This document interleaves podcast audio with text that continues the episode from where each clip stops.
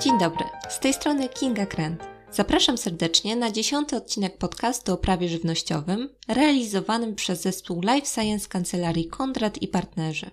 Tematem dzisiejszego odcinka będą alergeny, a mianowicie kwestia deklarowania ich na etykiecie środków spożywczych. W jaki sposób prawidłowo wyróżnić alergeny na etykiecie?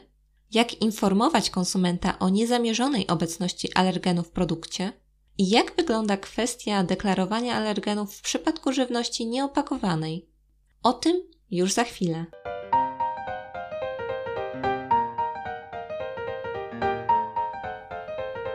Alergie i nietolerancje pokarmowe stały się ogromnym problemem XXI wieku. Częstotliwość ich występowania systematycznie wzrasta, szczególnie w krajach wysoko rozwiniętych. Alergeny stanowią poważne zagrożenie dla zdrowia wielu osób i właśnie dlatego odpowiednia ich deklaracja na opakowaniu produktów ma tak istotne znaczenie. Szczegółowe przepisy dotyczące etykietowania alergenów znajdziemy w rozporządzeniu 1169 łamane na 2011. Wskazane rozporządzenie wyodrębnia 14 alergenów pokarmowych, o których producent musi informować na etykiecie produktów spożywczych. Zostały one wymienione w załączniku drugim do wskazanego rozporządzenia i wśród nich znajdziemy m.in. mleko, soję, orzechy, ryby, zboża i dwutlenek siarki.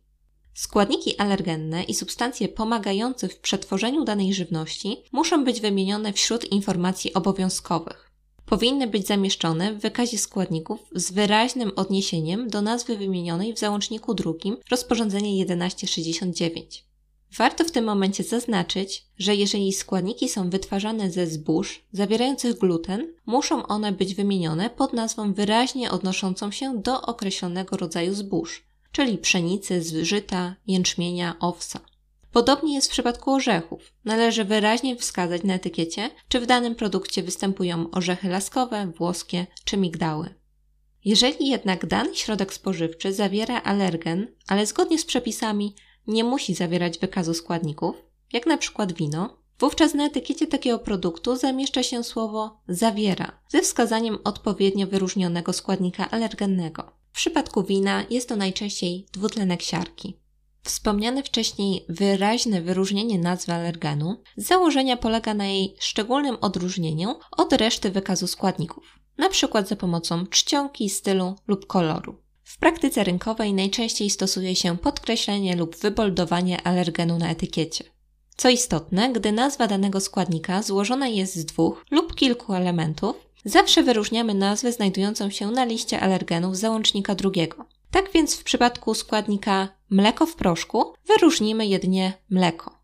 W sytuacji, gdy nazwa alergenu zawarta jest w nazwie składnika stanowiącego jedno słowo, przyjmuje się natomiast, że dozwolone jest wyróżnienie całej nazwy lub tylko nazwy alergenu. Jako przykład wskazać tutaj można składnik wodorosiarczyn sodu, w którym wyróżnienie zarówno samego alergenu siarczyn w nazwie składnika, jak i całego słowa wodorosiarczyn jest prawidłowe. Warto również zwrócić uwagę na produkty pochodzące z danego składnika, jak na przykład kazeina pochodząca z mleka. Co do zasady, na etykiecie wyróżnić należy alergen danego składnika, czyli w analizowanym przypadku mleko. Co ciekawe, rozporządzenie 1169 przewiduje zwolnienia w zakresie konieczności wskazywania alergenów na etykiecie. Dzieje się to jedynie w ściśle określonych przypadkach, a mianowicie gdy żywność jest sprzedawana pod nazwą taką jak ser czy śmietana, czyli jednoznacznie odnoszącą się do jednego z alergenów wymienionych w załączniku drugim, w tym przypadku mleka. I jest to żywność zwolniona z wymogów wskazywania wykazu składników. Przykładowo, gdy na etykiecie sera nie zamieszczono wykazu składników, bo w danym przypadku stanowi on żywność jednoskładnikową i zgodnie z przepisami nie jest to wymagane, na etykiecie nie trzeba deklarować obecności alergenu mleka. Świadomy konsument wie bowiem, że ser produkowany jest z mleka. Jednakże w sytuacji, gdy przy produkcji sera dodano inne składniki, jak na przykład sól, kwasek cytrynowy czy błonnik, wówczas zamieszczenie wykazu składników z wyraźnie wyróżnionym alergenem mleka jest obligatoryjne.